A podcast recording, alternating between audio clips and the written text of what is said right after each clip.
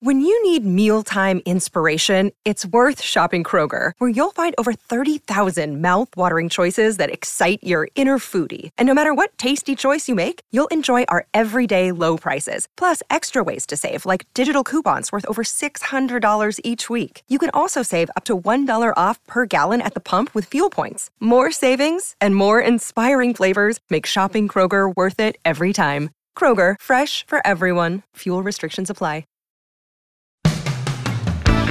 Today, on Something You Should Know, is it ever too late to take a different path in life or career? Then, most of us make a lot of mistakes with our money, and it seems we can't help it. When they do studies on lottery winners, what is so interesting about this is your neighbors, if you win the lottery, are at higher risk of going bankrupt because you won the lottery. It is actually human nature to do everything wrong when it comes to money. Also, the interesting story of what happens to lost luggage and how you can buy what's in it. And keeping track of time. We're very good at it now, but we didn't used to be. If you had noon in Washington, D.C., you would think New York should be noon too. But no, it wasn't. It was 12 12. You could work with that, except for the railroads, because nobody really knows where the train is going to be at any particular time. All this today on Something You Should Know. If you have to hire someone, what's the best way? Referrals? Well, maybe that could work. But just because somebody knows somebody who knows you doesn't necessarily mean they're qualified. Or you could pull out that file of random resumes that came in during the last six months. Maybe there's somebody in there. Maybe. Now, I, if you're hiring, you need Indeed.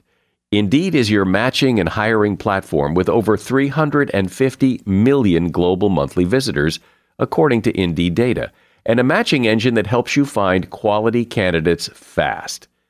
As a business owner, I've found that hiring the right people, well, there's just nothing more important. Don't leave it to chance or a referral or a random resume. Use Indeed. In the minute I've been talking to you, 23 hires were made on Indeed, according to Indeed data worldwide. Indeed's matching engine is constantly learning from your preferences. So the more you use Indeed, the better it gets. And listeners of this show will get a $75 sponsored job credit to get your jobs more visibility at indeed.com slash something. Just go to indeed.com slash something right now and support this show by saying you heard about Indeed on something you should know. Indeed.com slash something. Terms and conditions apply. Need to hire? Oh, you need Indeed. Something you should know. Fascinating intel, the world's top experts, and practical advice you can use in your life. Today, Something You Should Know with Mike Carruthers. Hi, welcome to Something You Should Know. You know, a question I think people, all of us, often ask in life is Is it ever too late? You know, people who haven't, they just haven't found the right career yet or the right person yet to spend their life with. And they worry, is it ever too late? Or parents who are concerned that if their kids don't get a, a good start early in life on a career path, will it ever be too late? Will, will they have trouble later on as adults? Well, here's some really good news if you've ever asked any of those questions. Back in 1966, 350 students signed up for a psychological survey on personal development and happiness, and they've been followed by researchers ever since. And the results of the study are fascinating and encouraging. It turns out that people can and do make big changes in life at any age. We have a belief in our culture that you have to, you know, set your course in life when you're young. But many of the participants in this survey made drastic life changes for the better long after they became adults. In fact, many people who were considered slackers in their youth really caught up to their peers later in life, both socially and professionally.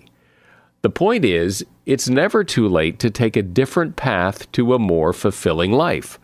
Unless you think it's too late, and if you think it's too late, then it's too late. And that is something you should know.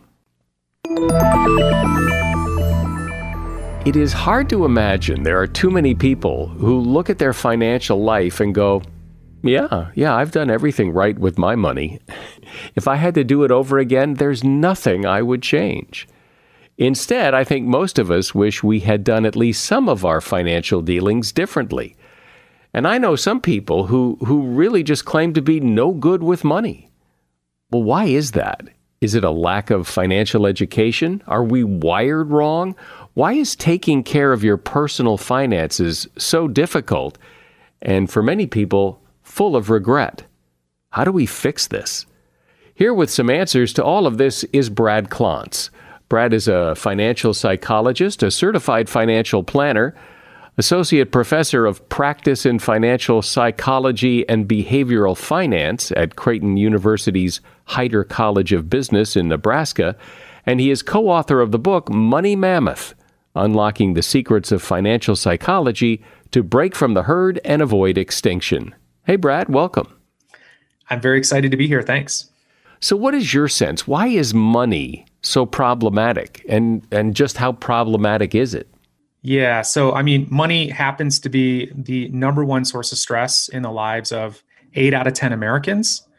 And what what I know from my experience is people seem to kind of know what they should do. Like the biggest problems in the United States are people not saving for the future and spending more than they make. And I've yet to find somebody who is, when I tell them, is, oh, I had no idea. I had no idea I was supposed to do that. So for me, it's all about your psychology. It's all about your beliefs around money, your upbringing around money, and how these beliefs impact your life and your financial outcomes. And that's really been the bulk of my research and my work. And so when people say, I know I'm supposed to do that. I know I'm supposed to save for the future. I know I'm supposed to do those things that you just talked about, and they don't. They don't because why? Multiple factors. I think it's it's a mental block. It's a mental block, and a lot of it has to do with the beliefs you have around money. And so we've done a lot of studies on this now. The beliefs you have about money in our research, we call them money scripts, and these are typically inherited by our parents, our grandparents, and our studies have shown these beliefs predict our financial outcomes. And so most of us are unaware of these beliefs. You know, money happens to be a taboo topic, so we don't really get to dive into it and really think about, okay, where did I get my psychology around money? But all the studies show that your psychology around money predicts things like your income, your net worth, and a whole host of financial behaviors. So it's really, really important.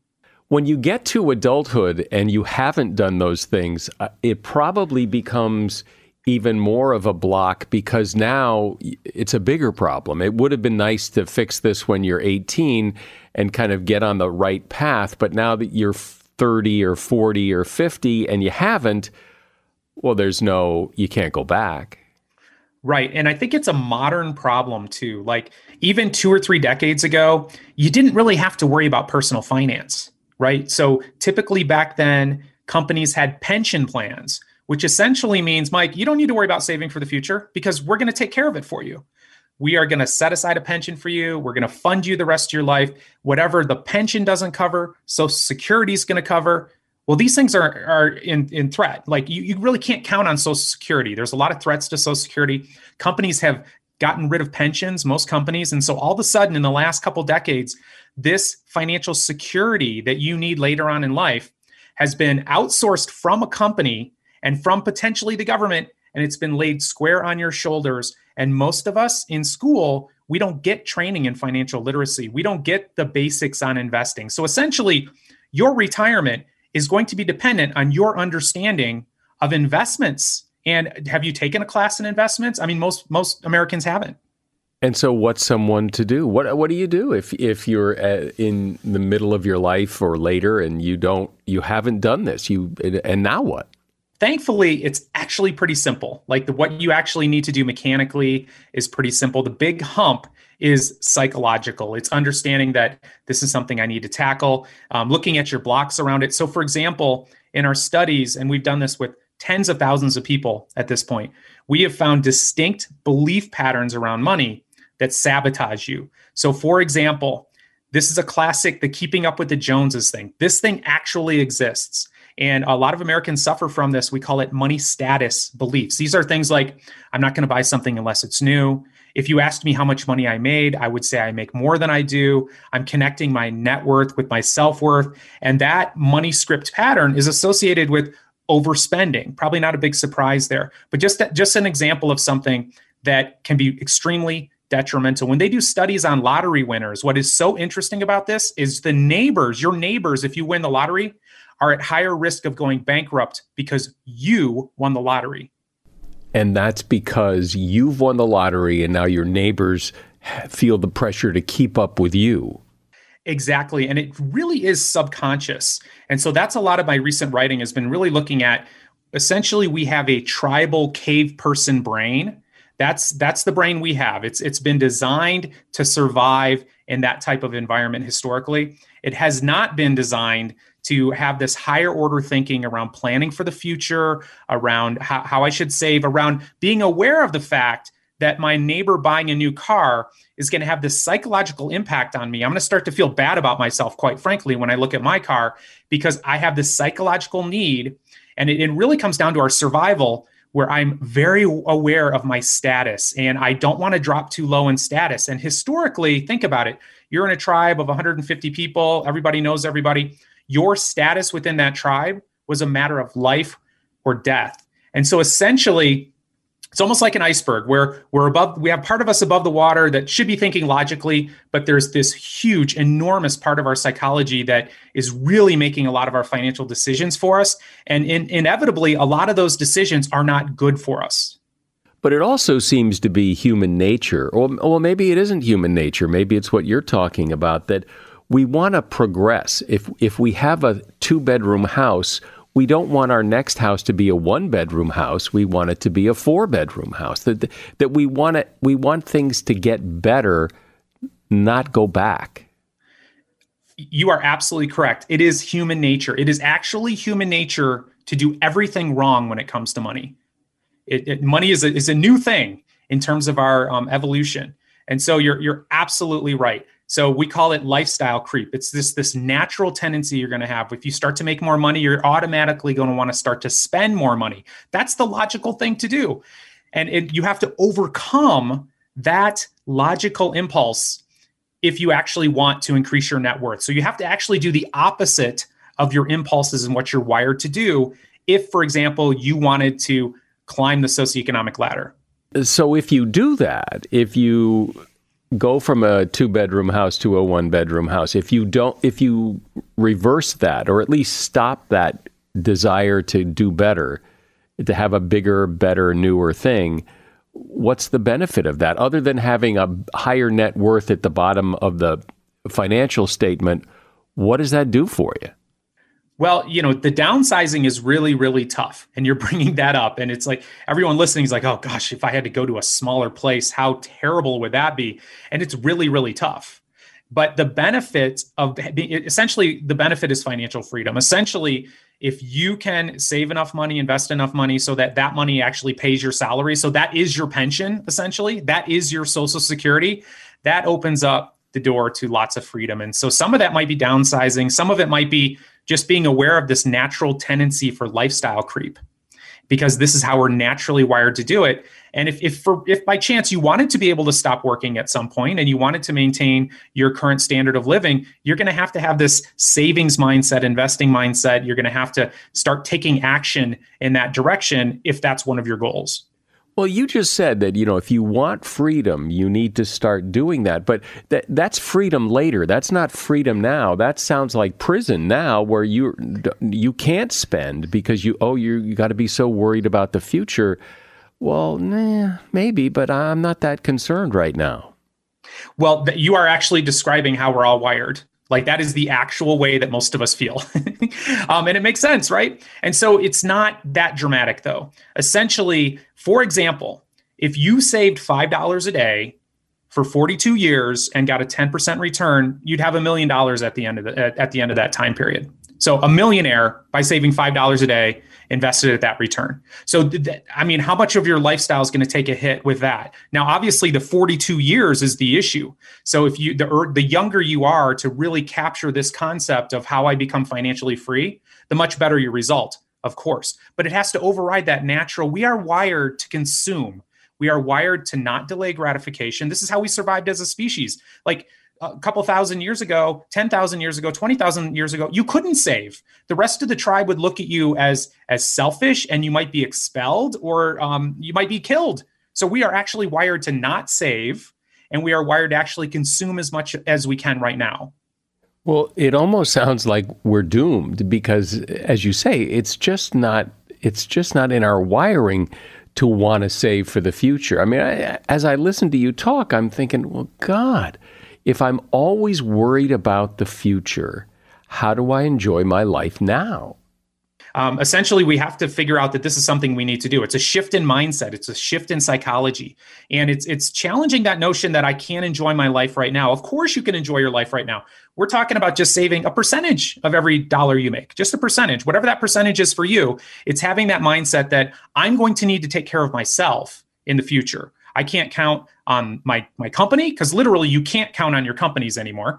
Um, and maybe the government's not going to be there to support me. And so that's the situation we are at in the United States. And so if you want to have that financial freedom, if you want to be able to retire, it's starting with that mindset. And obviously, the earlier the better. We are talking about money, specifically your money and what you do with it. And we're talking with Brad Klontz. He is a financial psychologist, certified financial planner, and author of the book Money Mammoth. As a listener to something you should know, I can only assume that you are someone who likes to learn about new and interesting things and bring more knowledge to work for you in your everyday life. I mean, that's kind of what something you should know is all about. And so I want to invite you to listen to another podcast called TED Talks Daily. Now, you know about TED Talks, right? Many of the guests on Something You Should Know have done TED Talks. Well, you see, TED Talks Daily is a podcast that brings you a new TED Talk every weekday in less than 15 minutes. Join host Elise Hu. She goes beyond the headlines so you can hear about the big ideas shaping our future. Learn about things like sustainable fashion, embracing your entrepreneurial spirit, the future of robotics, and so much more. Like I said, if you like this podcast, something you should know, I'm pretty sure you're going to like TED Talks Daily.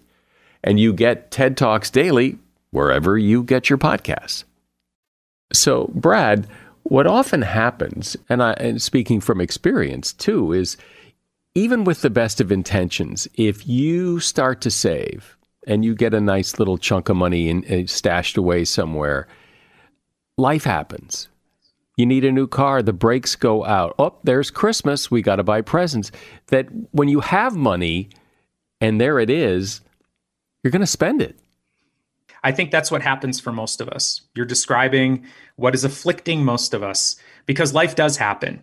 And so essentially it's having this mindset that that money that is for my financial freedom, for my whatever those whatever that goal is for you, that it's almost sacred in the sense that you're not going to touch it and you're going to organize your life differently around it. What's so fascinating is that um, you know during times of plenty when everything's going great in the stock market, everything's going great in the economy, this is really fascinating. We tend to save less than we do in the middle of a pandemic or in, in the middle of some major financial catastrophe.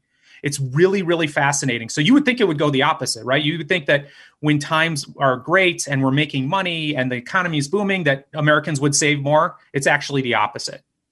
But so here's here's maybe an example of what I mean by when life happens. And so let's say you know, I listen to you and other financial people say, you know, is don't go into credit card debt. It is just horrible. Okay, so you've got this little stash of money. Your brakes go out. You need $500, $600 to fix your brakes. You could put it on a credit card, but you told me not to do that.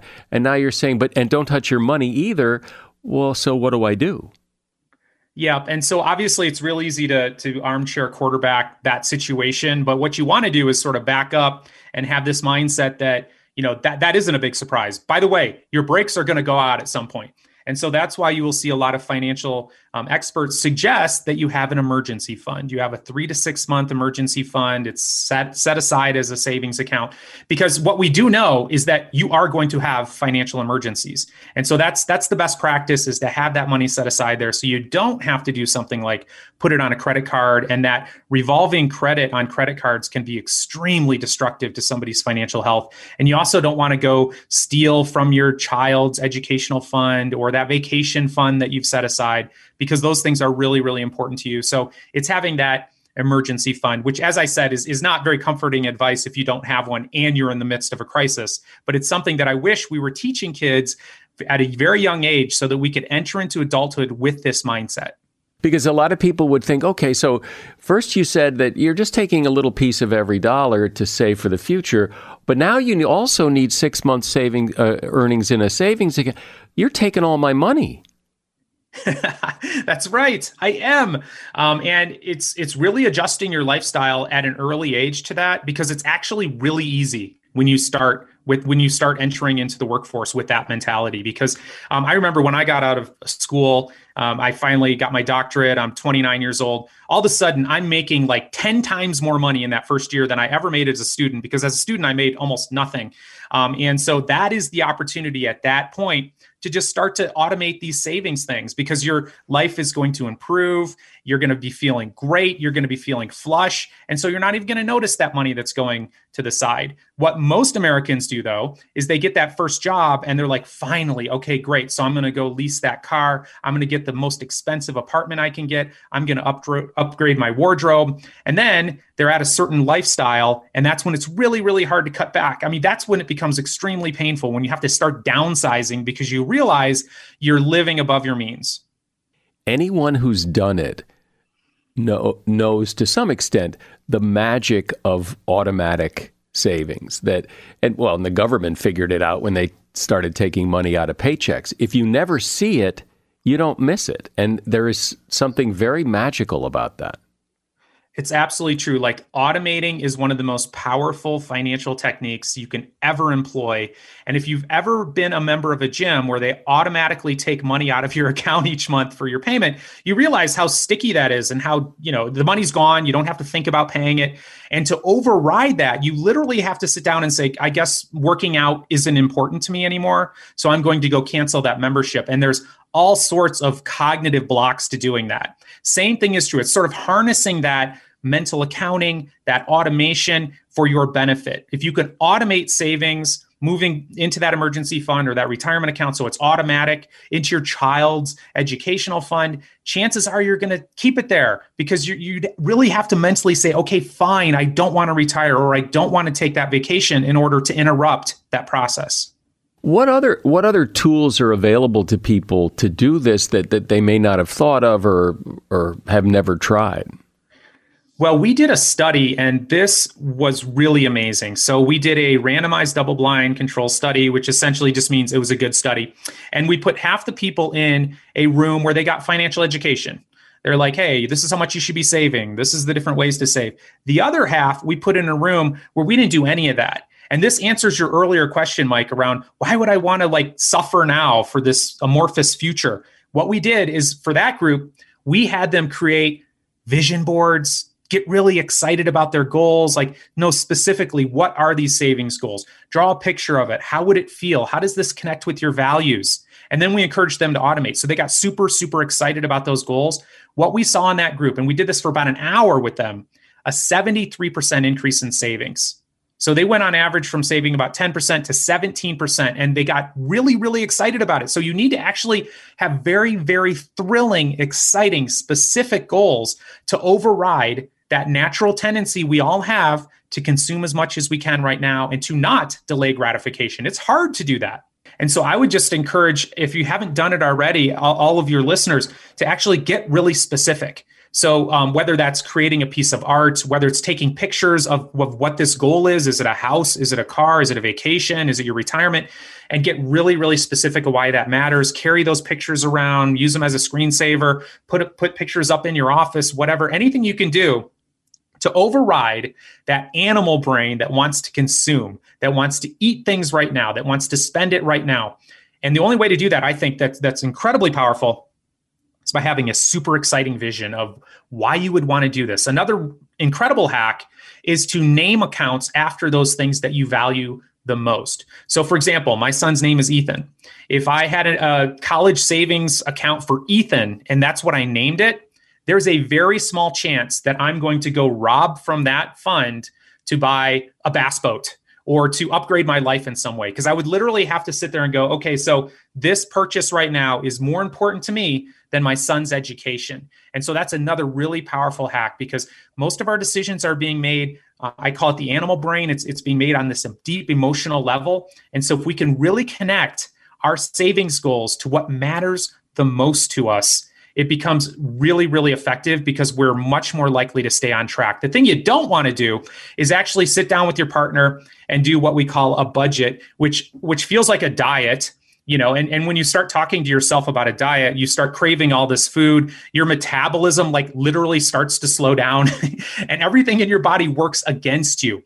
And i think a really powerful way to get a handle on your finances is to actually have that spending plan where you sit down perhaps with your partner and you think what matters most to us? Like seriously what matters most to us? And then then you start paying those things first and you automate savings towards those and then you just spend the rest on whatever you want yeah, well, uh, it's interesting as you were talking about that. I mean, imagine if your goal is you want to someday have a house on the beach. You have want a beach house, and you and so you have actually have an account called the beach house.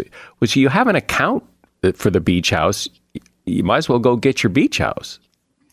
Absolutely. And the chances are, if, if it's just this amorphous savings account that doesn't have any name or attachment to it, those are the accounts it's really easy to rob from. You know, it's like, ah, I want a new TV or maybe I want a new car. It's really easy to do that. But if you have that beach house account, and not only that, but you can picture yourself there, you can picture your family there, you can picture all that joy, that excitement, um, and maybe you have pictures around your house. It, it's really, really challenging to go rob from that. You know, it's interesting to listen to you talk about all the problems that people have with money. And I bet so many people think, oh, I thought it was just me. I thought, I think everybody else has their financial act together, and I'm the one that can't get it right.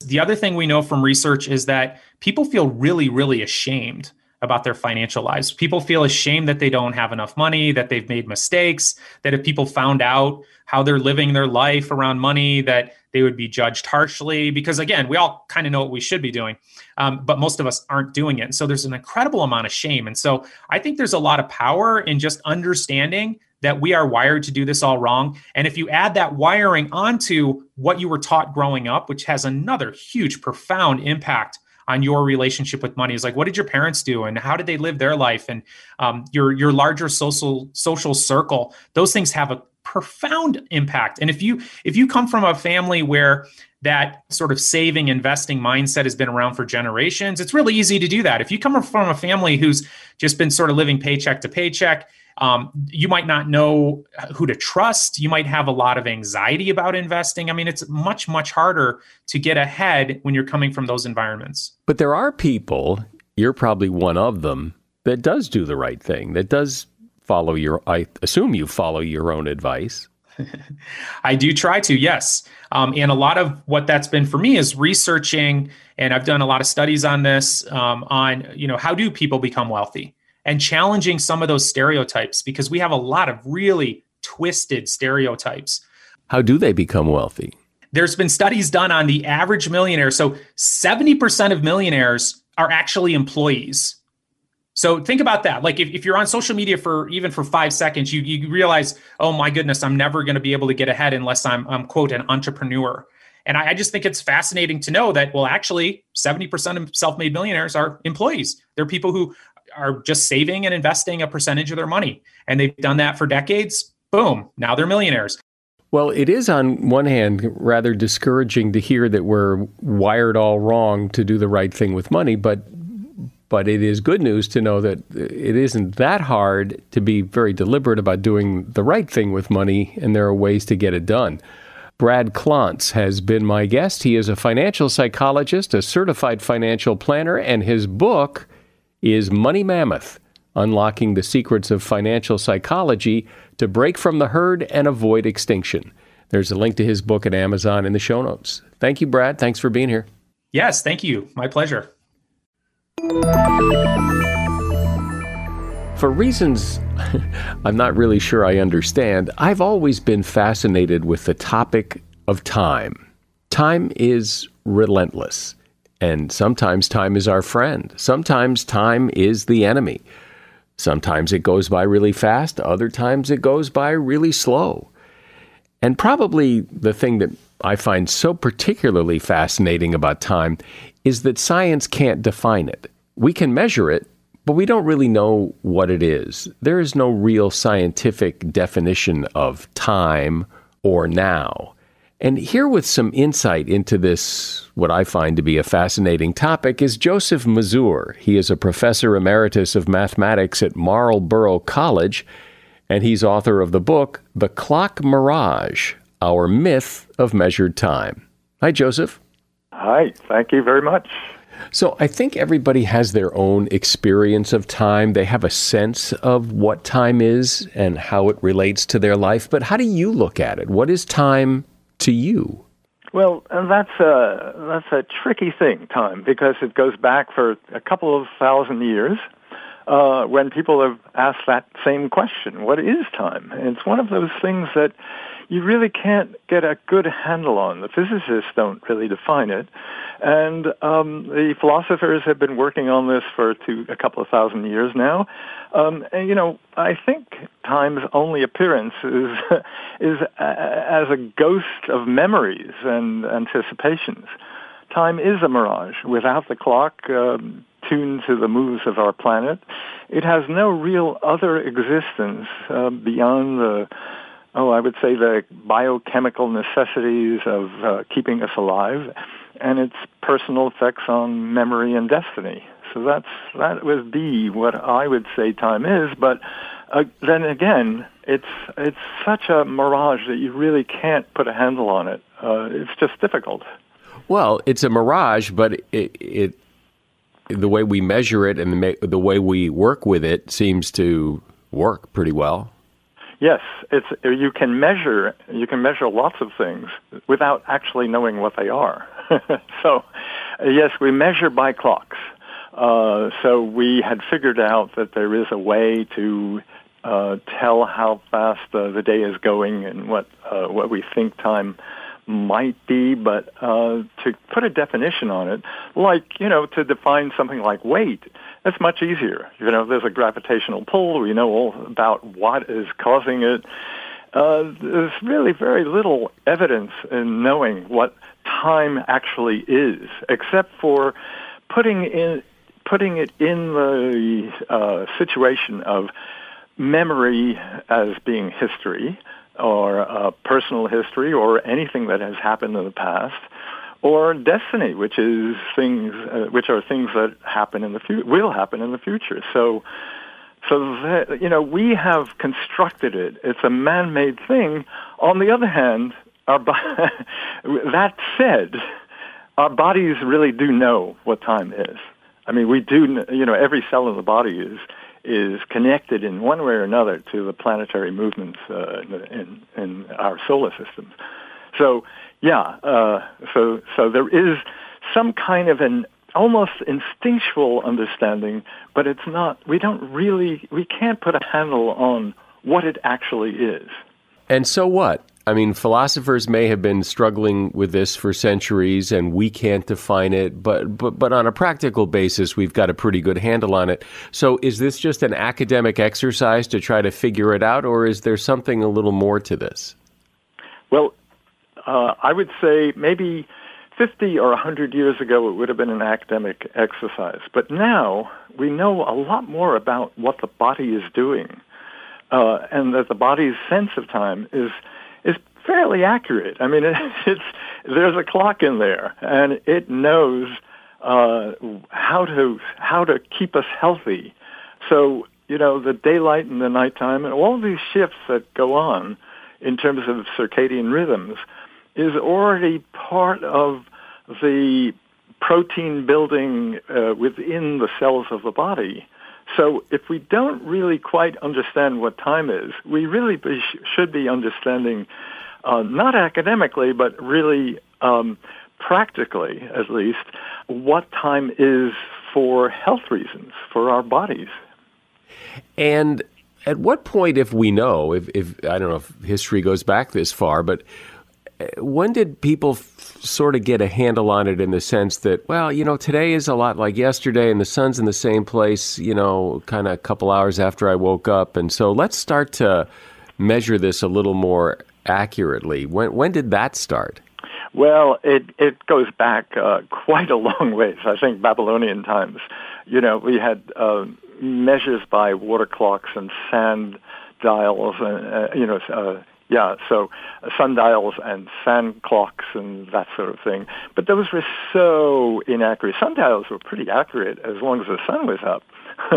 but um, but you know, we we didn't have anything close to mechanical clocks until about the fourth, uh, 13th, 14th century.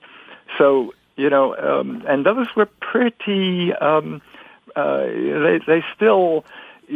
Uh, what did they do? They just really called people to church, got them to wake up, um, got them to work, um, and you know that was a, that was the only need for time at that time. So th- this was this would have been back in let's say the 14th century. And then when you get a little bit further on, especially if you let's say get to something like the Industrial Revolution, you have all sorts of needs for a real time. That is getting very, very precise with time. And so, uh, and then of course, you know, when there's public transportation like railroads, that's even more so. You have to make sure that trains don't collide, for example, and and people get to work on time, and people actually get to get to their trains, uh, their commuter rails on time. So that happens actually quite late. In fact, that's surprisingly, it it's uh, the late 19th century. Really? Yeah. That is pretty late. Clocks got better and better. Only in the 19th century did we have things like more precise ha- clocks that really had second hands, whatever whoever needed second hands anyhow. We don't even need them now, but but they were putting in uh, you know, early clocks only had hour hands. So up until about the 15th century, uh, uh, 16th century even, most clocks only had hour hands.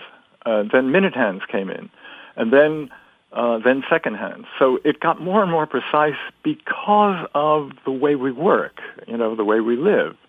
So when work habits and industrial uh, uh, societies came about, uh, they had to be much more precise because time was now becoming money, and money money talks.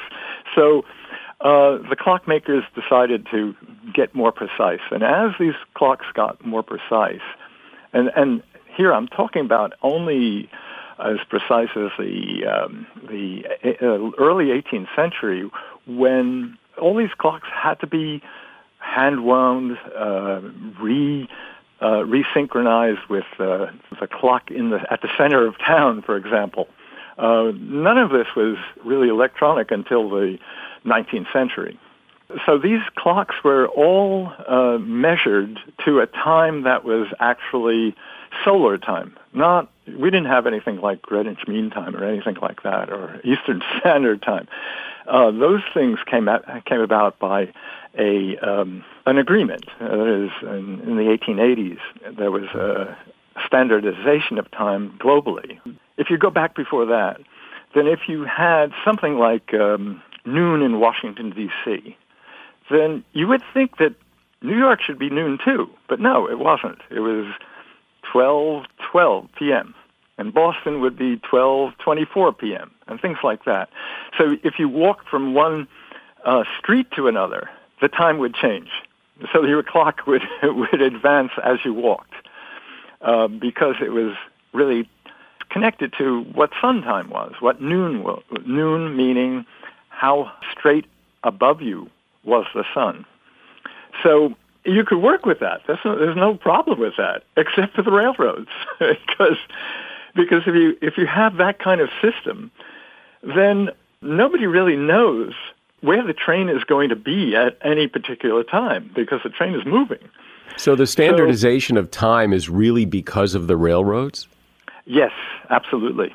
Part of uh, people's experience with time really interests me. For example, you know, when I go someplace, it seems to take longer to get there than it does to get home for some reason. And and as I get older, I mean, time just seems to be going by so fast now compared to when I was, say, in high school. These kind of things, I guess, are just my perception, but they seem to be perceptions that lots of people have. Yes, and there's some good reason for that, actually. The old model for understanding that is that um, that time is passing uh, in relation to the amount of time you've already lived. So, you know, if you go from one birthday to another when you're 70 years old, it's going to be a very small fraction of that uh, time of life than if you were seven years old uh, you know, it's one seventieth on one on the one hand and one seventh on the other hand. I think there is something to that, but I think there's something more deeper that uh, deep that's going on there because, as you said before, it's the activity that we have. You know, as we age, we're not as quite as active as we used to be. But that's a kind of a strange thing because activity should speed time up, not slow it down if you're very active and you're excited about something and you're really doing, you know, if you're, let's say, uh, skiing down a mountain or bungee jumping or something like that, uh, something really exciting, time really, really speeds up. You, you think it was only three minutes and it was really a, an hour and a half, you know. Uh, so those things actually com- contribute, but they all work together, I think. Well, it seems as kind of a general rule that the more you watch the time, is the more you're aware of it passing, the slower it goes. I remember in high school, you know, watching the clock on the wall, waiting for the bell to ring, or you know, sitting in the dentist chair, wondering how long is this going to go on. When you're really conscious of time, it slows down. And when you're involved in something else, in an activity that's really exciting, and you're not paying attention to time, it goes faster all of the old philosophers, uh, that if you go back a few um, hundred years even, they had already known that time is connected in some way to change. In other words, when something changes, time moves. Something doesn't change, time doesn't move. You know, I, I'm reminded of this old science fiction movie where time is stopped for about a half an hour, even though it's it's stopped for half an hour because everything is stopped. Nothing, nothing in the universe or nothing in on Earth actually moves for about a half an hour. Well, if that happens, time also stops. If you pay attention to time, it it it likes that and it holds on to you. Well, I've always been fascinated by the topic of time just because, as you point out, nobody really knows what it is. We can measure it pretty well and we can use those means of measurement to make life easier and and make the trains run so they don't crash into each other. But you know, time is relentless. It never slows down, it never speeds up. It goes as fast as it goes, and yet our perceptions of time are so interesting. So it, it it's a really fascinating topic. Well, what's interesting is that we can use it in many ways, though. We can, you can use whatever we can get out of time. What I did was I separated time into personal time and scientific time, that is, subjective time and uh, objective time. If you do that, you get much further than just saying that time is one thing. It's not one thing. The physicists, let the physicists have their notion of time and let personal people have their notion of time. That is what the body thinks a time is. That's why I started interviewing astronauts living on this, uh, the International Space Station, prisoners on death row, and that sort of thing. So I separate those. I, I say, even though there's physics in my book, we should actually have a different word for, for what we're talking about when we're talking about time. That's the gist of what I'm trying to get at. And of all of the things that you have looked at, is there any like little quirky thing about time that sticks out to you that that people find interesting or that you find particularly interesting that people might not know? People have told me that they had not understood that in fact the physicists, for example, never really defined time. uh, there's no definition of time for physicists. They use it as a, as you're supposed to know it because it's a, it because you know what velocity is, you know what speed is, you know what movement is, you know all all sorts of things that happen. In other words, you know about change. Um, what I find interesting is that I'm trying to make it something that is much more in tune to this world and this planet that we live on. And uh, one of the interesting things is if you say, well, okay, suppose I go to another planet and will that change uh, the way I look at this planet? In other words, when I'm looking back at this planet and I see the sun running, I mean the uh, the Earth running around the sun, um, and it's taking, let's say, uh, you know, it goes around once, and in my year, my my measure of time, if I'm on an exoplanet very far away, I see it, but I see my year has only gone uh, been let's say half a year. So what is that about? and and and that is also personal time because you're looking at something and you're saying, wait a second, there's that guy on earth who's who's having uh, one year go by, and I'm having and I'm having only half a year go by. Why don't I go back? What if what if I go to Earth and uh, and live there? So is my health going to be any different? Is you know is my feeling of uh, body time going to be any different? What's going to happen? Is music going to be any different to me? Because music is all about timing. Well, that saying that timing is everything, it, really is. And I think you've given some interesting understanding as to how time works, even if we don't really know what time is. Joseph Mazur has been my guest. He is a professor emeritus of mathematics at Marlboro College, and he's author of the book, The Clock Mirage Our Myth of Measured Time. And you'll find a link to that book in the show notes. Have you ever been at the airport and seen one of the baggage carousels going round and round with like one bag on it? And it just goes round and round and nobody claims it. And and maybe you've wondered, well, whatever happens to that? What if nobody claims that bag? Where does it go? Well, where it goes is the Unclaimed Baggage Center in Scottsboro, Alabama. This started as a private business back in 1970, where this guy started the business partnering with airlines. And there's now a store, it's a block long, and they've got just about everything you can think of there, including designer clothes, jewelry, electronics, you name it, all things that were unclaimed as baggage on an airline. They've even got a museum with some really odd stuff that was never claimed. You can visit and shop at the store in Scottsboro, Alabama, but if that's a bit out of your way, you can also shop online at unclaimedbaggage.com. You'll be amazed what you see. And that is something you should know. I imagine at the beginning of the year, people might reevaluate the podcast they have in their rotation. So th- this would be an excellent time for you to introduce this podcast to someone you know so they might insert it into their rotation. I'd appreciate that. I'm Mike Carruthers. Thanks for listening today to Something You Should Know.